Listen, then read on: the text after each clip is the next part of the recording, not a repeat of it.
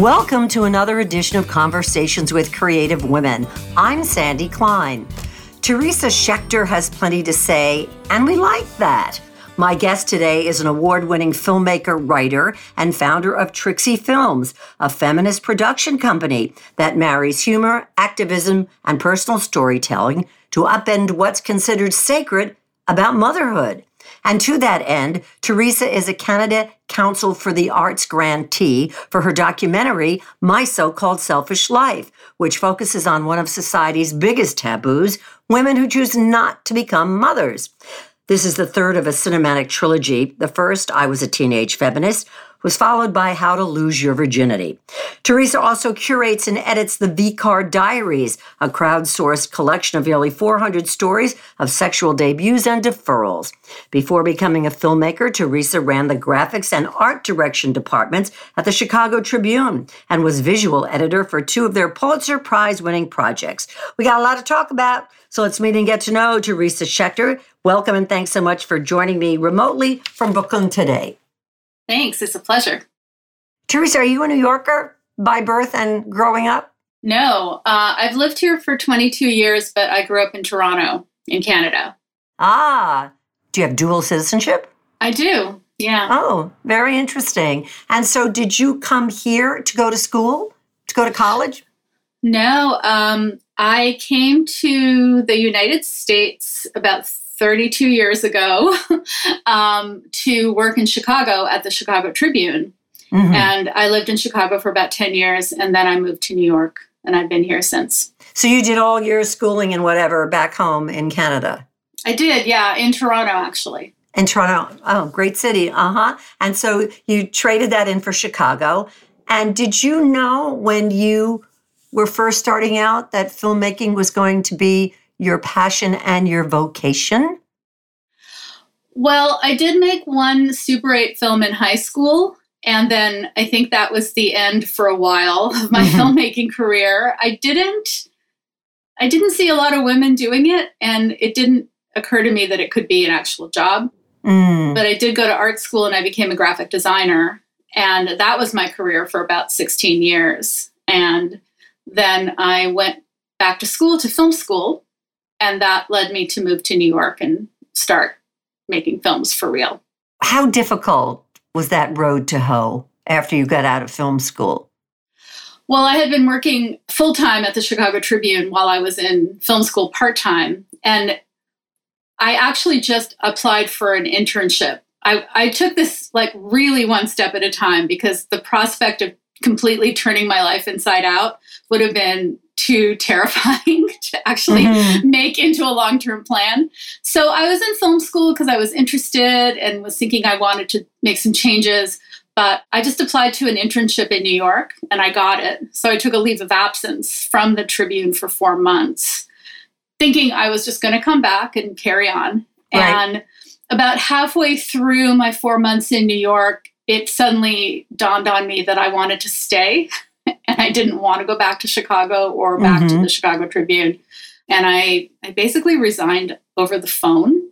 Hmm. Um, and I have to say, it was a wonderful job. I loved working for the Tribune. It was great. And that's how much I knew I wanted to make a change because I had a great job. I wasn't running away from anything. Right, um, right. But I just wanted to do something else. And um, yeah, it was extremely hard to move to a city twice as expensive as Chicago. Oh, yeah. And get a job for half my salary, less than half my salary. And for the first year, it was rough. I was wondering if I'd made a really terrible mistake. What did you start out doing? Well, my internship had been with Tribeca Productions, which is Robert De Niro's production company. Mm-hmm. And um, then I, during my internship, I got hired to work on a film as a production assistant. And then when I was moving back to New York, I didn't actually have a job. I wasn't sure what I was going to do. And then Tribeca offered me a job as um, an assistant to his producing partner, um, Jane Rosenthal. So I did that for about a year. I was I was one of her assistants um, at Tribeca, and I thought I did not go to film school to answer phones. Right. I need to actually make some films not that I minded actually, you know, it was it's the kind of thing where after you've been managing a huge department, it's kind of nice that your responsibilities have to do with answering phones and getting lunch. so it was a bit of a, a not seismic relief. decisions there. Yeah, exactly. Um, but anyway, I thought I I I, uh, I should really think about actually making films since that's what I set out to do. You know, I've interviewed a lot of female filmmakers, and I have to say, it's been very empowering to see how many of you are out there. It's still not a massive number. I mean, it's still very male dominated, but there are it's a respectable number of women out there who are forging their own paths, whether it's feature films or documentaries. Have you found that to be the case? Oh, I think there are many, many women out there making films, making their first films. Uh, the question is if they get to make their second films, usually. Right. Um, in the world of documentary, it's a bit easier, I have to admit. I'm not dealing with Hollywood. Um, and I'm working as an independent filmmaker, so I make the films I want to make. So, in that way, I have a little bit more control over what I do. But yeah, there are there are a lot of women out there. They're just not they don't have the visibility that they should be getting. So, were you, and I use the term in quotes in a positive way, always political when it came to women? I was very political when I was 13. I, um, my first uh, full length documentary, I Was a Teenage Feminist, refers to me at age 13 uh, discovering Free to Be You and Me, which some of your listeners may know. Uh, but it was a kind of a like a landmark TV show and record album done by Marlo Thomas, and it was full of all kinds of very feminist messages and egalitarian uh, stories and things like that. And when I was 13 I, and I saw it for the first time, I, I was kind of like, what? I can do this? Mm-hmm. this is mm-hmm. really like, oh, this is that, this is what I've been thinking about, but I didn't think anyone else thought about that. So that was a big that was a big thing. So I was political to the extent that anyone in my suburban Toronto neighborhood was political. Mm-hmm. And then, you know, through my 20s and 30s, I kind of lost touch with it. It was also a time when there had been a huge conservative backlash. Um, so you would never use the word feminist, for example, because people would, you know, accuse you of being a man hating lesbian. Right. Which, uh, yeah. Yeah. yeah at yeah. this point in my life, I'm like, what's wrong with that? But, um, but that was the kind of thing. So, really, what happened was, and when I worked at newspapers, I couldn't be political. You know, we had to sign um, an ethics agreement, uh, which prevented us from being politically active because it would be in conflict with what right. the paper was doing mm-hmm. objectively. So, yep when I left the paper uh, and was out on my own, I suddenly had this incredible freedom to to do what I want and say what I want, and I think that that triggered something in me. So when I moved to New York, I almost immediately met people who were more politically active and kind of eased myself into the scene and realized that that doing documentaries and writing was a way to express a lot of these things mm-hmm. uh, and expose them as well. Yeah, and, and, expose and educate. Yeah, absolutely. Um, I never really had access to that kind of platform or voice before. Growing up or working? Well, working for newspapers. Mm-hmm. Um, and uh, yeah, it just wasn't something that was around me. I have to be honest. I had a very mm-hmm. kind of traditional uh, upbringing. However, I, I, always thought about these things. I just didn't have a way to express them. I didn't have mm. the hmm. language for them.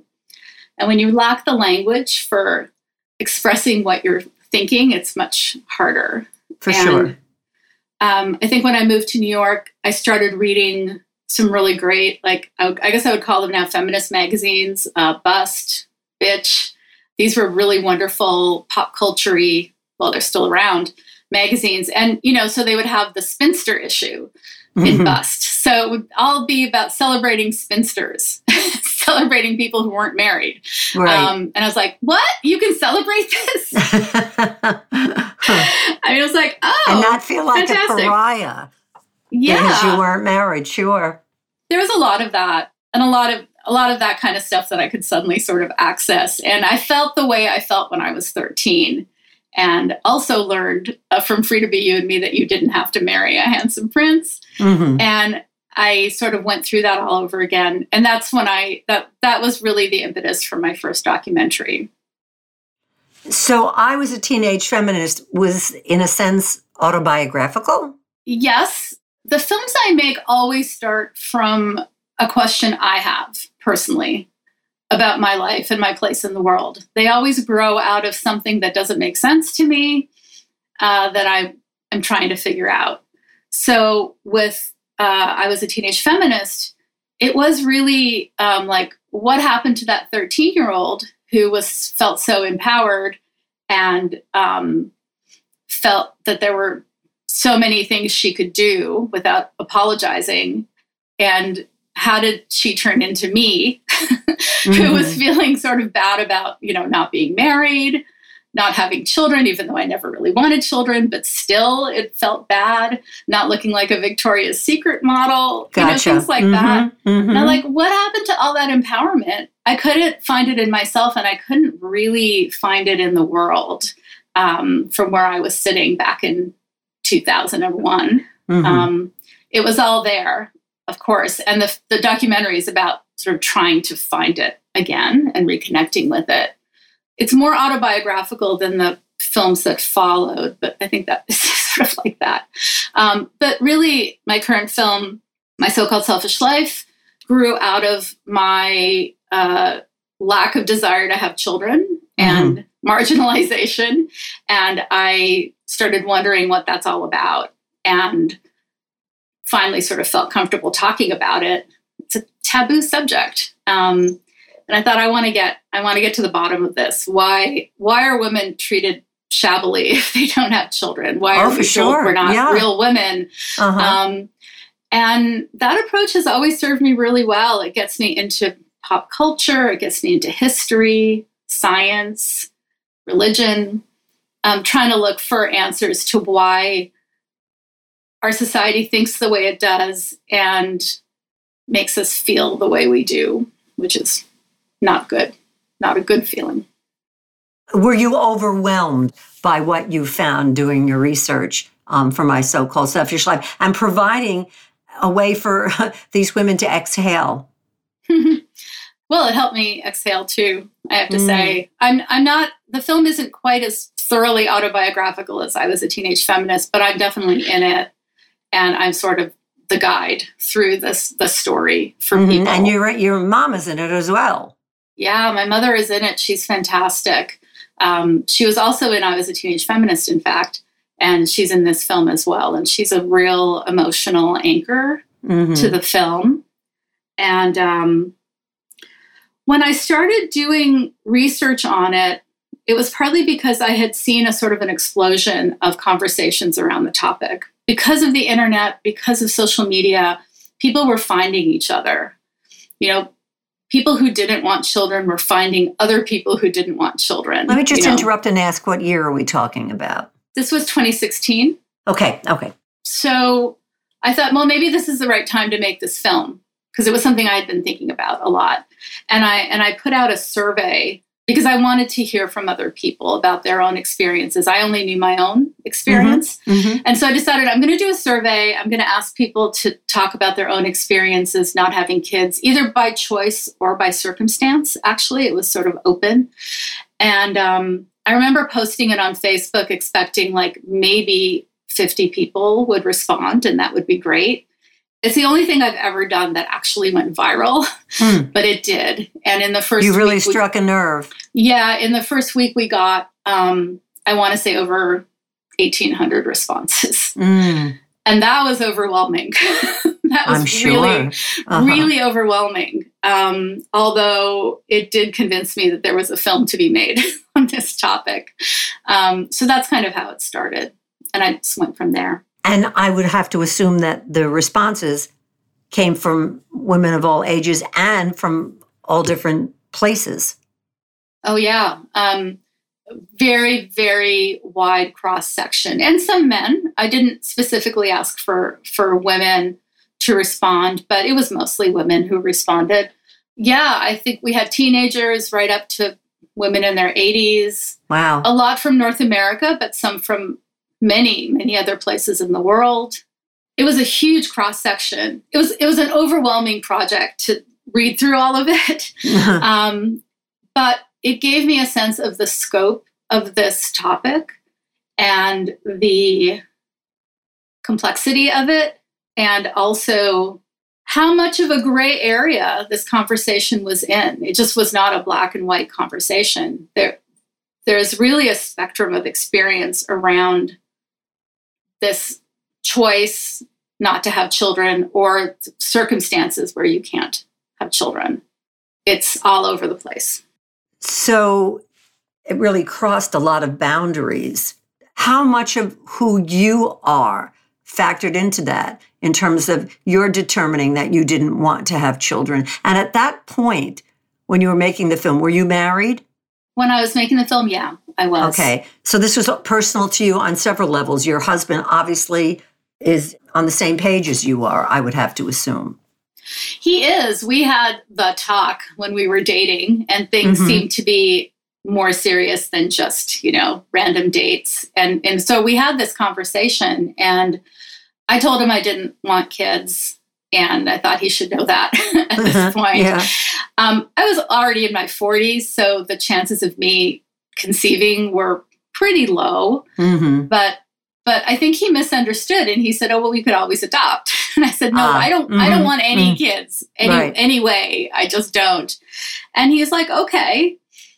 And you know, I I I know that that came from a place where he wanted to be with me more than he wanted to be a father, and he just felt like if he was with someone that he wanted to be with for the rest of his life and she didn't want children, then he could not imagine making her have any. Sure. Um, that just didn't make any sense at all. So it was really that that simple, actually. And not everyone has that simple of a conversation. I would have to assume, and of course I've seen the film, but I would have to also assume how conflicted women are. I mean, it's a wonderful thing to to to be definitive and know that, you know, and and feel that you know, in your heart and soul. But then on the other hand, mm, I don't know. I'm, that that must be that must be really trying. I think it's really difficult, and and and the film really explores why. Why is it so difficult, and why is it so trying, and um, how do you parse out what people are telling you versus what you actually want? Um, and I will say that when I was in my 20s and 30s, even though I knew I didn't want children, I did assume I would have children anyway. Mm-hmm. I didn't feel like I had agency in this matter.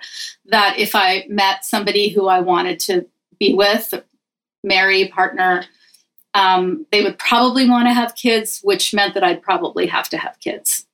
And luckily, when that actually happened i was i was well into my 40s and there is something beautiful about being old enough to really know who you are and what you want it's much easier having even having these conversations when you're older i couldn't even talk to my i had a very serious boyfriend in my 30s and i couldn't really talk to him about it i literally had no language and i would say things like i don't think i would be a very good mother mm-hmm and he would say, "Oh, I think you'd be a great mother." Right, and like, dismiss that. Sure. Mm-hmm. Yeah, and I was like, uh, no, "I don't think so." But I really did not have the ability to say, "Actually, I don't want to be a mother." Did that just seem too too extreme, almost, to yeah. say that? I couldn't imagine saying that to my boyfriend mm-hmm. um, at the time, and you know, looking back on it now, it gives me a lot of insight into what other people are going through because I really remember how that felt, feeling like I would be, uh, I was heading towards a future I didn't want, mm-hmm. um, but I didn't know what I would do about it. What did you learn from the women in your film that may have surprised you in terms of where they came from or how, what they had to deal with? What was what was what grabbed you or shocked you even? I think that I was actually shocked that there were other women who had felt the same way as me. they felt Really? like they, yeah, that they didn't want children but assumed they'd have them anyway. And that's Mhm. a little bit near the beginning of the film where a few of them share that. And that was really surprising. Again, you, it's the thing is you feel like you're the only person who feels a certain way um, because there are things we're not supposed to talk about. Right. Um, There's just there's these assumptions. You're in life. You're married and you're going to have children. And Right. and then even people who women who don't get married have children. So there. They do. And people who don't have um, heterosexual intercourse find a way to have children. Sure, sure. So, you know, there's a lot of variety in our lives and a lot of complexity. The other thing that I want to say kind of shocked me is um, really digging into the larger issues around this topic. Um, and that was really thanks to the women in the film who were, you know, experts who have been thinking about this for a long time. But this idea that the pressure to have children is much bigger than when you're sitting at your family's holiday table, you know, and, and someone leans over and asks you when you're going to have kids already, or at your friend's Mhm, baby mhm, shower, where mhm. everyone is like, you know, when are you going to have kids? Um, it's much bigger than that. It is an it is an, a system that we live in in this world that reinforces that idea over and over again to us. So, in, in a way that it just seems natural, like it's normal that every woman wants kids. That's normal. It's not actually, but our every every part of our life reinforces that fact from the commercials we watch on TV to the way governments give out benefits to uh, what we hear in our houses of worship, right across the board. It's constantly being reinforced to us. And that, more so than any individual thing uh, any of the women in the film said, was the most shocking thing.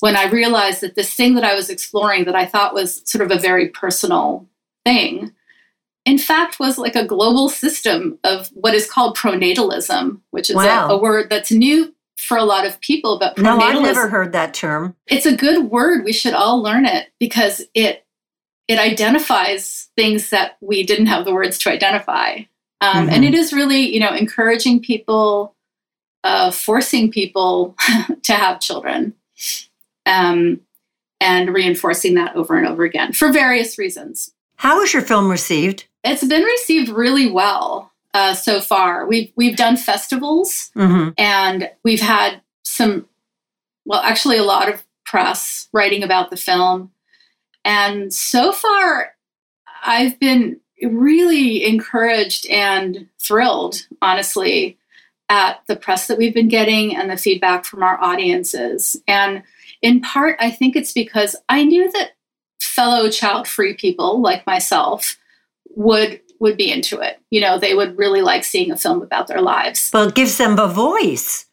Absolutely. It validates their choices. It gives them language to express their own feelings. Mm-hmm. Um, And it's a fun, it's an entertaining film.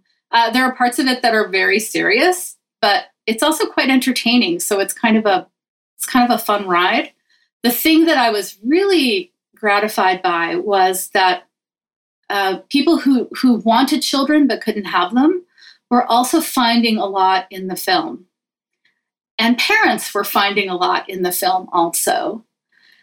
And I guess I shouldn't be surprised because you know you go back to this idea of pronatalism, which which infiltrates all of our lives. You know, if parents decide they want one child, there's going to be a line of people saying, "Just one? You should have Mhm. another." Of course. right? Um, if you want kids but can't have them, you have a whole line of people telling you that there's something wrong with you, that your body is broken, that you'll never know true love without a child.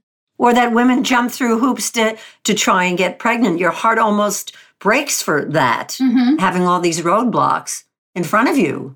Oh, yeah. And I've had friends and, and family who have gone through this too. So I, I, I know how difficult the process can be. And, and I decided I wanted to have someone in the film who also who who wanted to have children and couldn't because she Mhm. was infertile and sort of where her life went from there.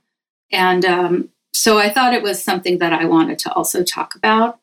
And it's really, really hard to parse out at a certain point, you know, whether people are continuing with IVF because they really, really, really want a child or because they feel like they should have a child or because one of the partners wants one and the other one is like you know what? I'm good. We don't have yeah, to do this yeah, anymore. yeah. If, if anybody has watched um, and just like that which is the continuation of sex in the city yes. there is a storyline of one of this i guess i would call her the secondary characters who is going through that. She's going through ivf with her husband and she's done. She's kind of done. Like she's like you know what? If i don't have a kid it's okay. I'll be fine and um, her husband really wants a kid. And there's this conflict through the entire series of what I assume is the first season uh, between these two about that and not quite understanding each other. And you know her feeling a lot of pressure to do something that she's decided she doesn't really want to do anymore. So so it's an interesting conversation. On a personal level I assumed that I was just never going to get married. And I wound up getting married at a very young age, 22 or 23. And we never discussed children. But I didn't think I wanted any. And um, and my joke was, I can't even raise plants without them dying. I mean, I, I can't do this, you know. We never really talked about it. I don't really know what my husband was feeling in terms of let her kind of go through this and I'll stay in the background. I mean, he was one of four. Um, you know, great with kids. And, and listen, I babysat. Uh, you know, I I didn't hate kids. And what happened to me was after eight years of marriage, I woke up one day and said, I want to have a child. And on some level, you could look at me and say it was a very selfish decision on her part. You know, there's two people involved in this union, not just one. And I'm assuming that that people had that reaction to your phone. Was your husband unhappy about having children? No, no, he, he loved kids. Uh, okay, great. I mean, that's kind of the ideal, right? That's kind of what you want. If at some point you say, actually, I really want children, and my partner really wants children, and we're going to have children. However, he Seems- had to wait for eight years. Yeah. I mean, you, you you know, having a child is such a profound thing. We treat it like such an everyday occurrence. You yeah, know, everyone, so has, everyone has kids, everyone has kids, no big right. deal. Mm-hmm. It is profound to create a new human life and be responsible for keeping it alive until it can take care of itself. If that ever happens. If that ever you know, now we're getting into some serious stuff. Um, it's profound and and the way it changes your life and the way it reorganizes your priorities and you know i'll be honest the expense the lack of freedom uh, the profound ways that it affects women's careers and ambitions mm-hmm. uh, we we have the highest number of women who have left the workforce because of the pandemic because they suddenly had to like take care of their kids all day and homeschool them and oh, yeah. I don't know what else. Oh. And this mm. fell to women. This thing fell to women. Absolutely. And, the, and and the amount of women who left the workforce is staggering. I wish I had a, a number to give you, but it's a, it's not a hard to find um, number, but it's staggering. Mm-hmm. All of these women's lives were completely upended because they, nobody else, they had to stay home and take care of the kids and and become their teachers and everything else. And it was just easier to just stop working and do this. So it's profound. Having a child is profound. A wanted and loved child is a wonderful thing. And every child should be wanted and loved. Of course, absolutely. So the, the pressure on someone who doesn't actually want to have a child to have a child seems cruel to me. Did you get a lot of pushback about this film? What did you find? You know, it's interesting because the film hasn't been widely released yet. I don't have sort of the full yeah. the full measure of this. However, it was less that people were angry, it was more that people didn't think this was a story. You mean that, that, that the percentage of women who didn't want to have children was insignificant, so why bother? It was insignificant and irrelevant. And why are we even talking about this? Okay. Yeah. Mm-hmm. I think that that was, I think, the biggest problem. And then maybe the flip side of it was it was uh, seen as so taboo so taboo yeah. that people didn't want to talk about it at all. Mm-hmm. My films tend to fall into those categories quite mm-hmm. often, I'll be honest. But so I, I've had a few, you know, people accusing me of, you know, wanting to end the human race and oh, brainwashing mm-hmm. young women into getting their tubes tied and mm-hmm. so so on. But mostly I have found this sort of like, oh no, we can't talk about that. That makes me too uncomfortable. Or this isn't a real thing, is it? I mean, who cares? So that's been more more often if I'm getting a negative reaction that those reactions have been more frequent. But again, I'm I'm I'm just I'm thrilled at the reception the film has gotten so far, and um, so that just makes me very happy. I think it's a word of mouth film. I think it's a film where somebody sees it and then says, "Oh, you need to watch this film," you know, and it goes from there. I, I really think that that's going to be the life of this film is people telling other people that they should, you know, you should watch this. When we're at the point of a, having a wide release for the film, I'm I'm very much hoping that that's what happens. Why is your mother in the film? Why is my mother in the film? I think my mother is just very smart mm-hmm. and very wise. And she um, was a huge influence on me. She wasn't like a, a, lot of the other mothers of the kids I grew up with. My mother's always had a career, like a professional career. Uh, my mother is outspoken about things that she doesn't agree with. My mother has given my sister and me a lot of room, and has my father. I don't want to diss my father here. It's really funny because my father's not in the film. I have wonderful parents, really wonderful parents. But I think my mother, as a as a woman and as a female role model, um, has always been really important. And I happened to grow up with a mother who didn't believe in Mother's Day. And one thing I really wanted was for her to talk about that in the film, like why she thought Mother's Day was not a good holiday. Like contrived, you mean? Well, she just felt like the only people that were rewarded were the people who had children. Uh-huh. And she thought, why do we have a holiday that ignores people who can't have children, who don't want children, whose children have died? Mm-hmm. You know, mm-hmm. she she was she's very um, she feels this really strongly that that's not the way we should be celebrating women. I guess. Mm-hmm. Mm-hmm. Um, so I wanted her to talk about that. I wanted her to talk about when I first told her I wasn't going to have children so she could vouch for my precocious ideas about mm-hmm. that. Mm-hmm. And then she she talks a lot about you know having me becoming a mother for the first time. You're the older of the two? Yeah. Mm-hmm. Yeah. Which is also a really interesting story I don't want to spoil. But yeah, so there were things to do with motherhood that I really thought, well, I think my own mother can really speak to all of these things to do with motherhood uh, quite well and quite movingly. I think that the parts of the film that she's in are really moving. And it offers a different perspective. It's not just women who are saying, I don't want to have children. Yeah, it's certainly a different perspective. Although we do have uh, some women in the film that do have kids, the focus is definitely on on those who don't. So, talk to me about Trixie Films and and what is it that you you're doing with your film company? It will be all about basically lives of women? Yeah, so I, I started the production company when I started making my first documentary. It was partly because I was interning for this fantastic filmmaker, documentarian named Mackie Alston.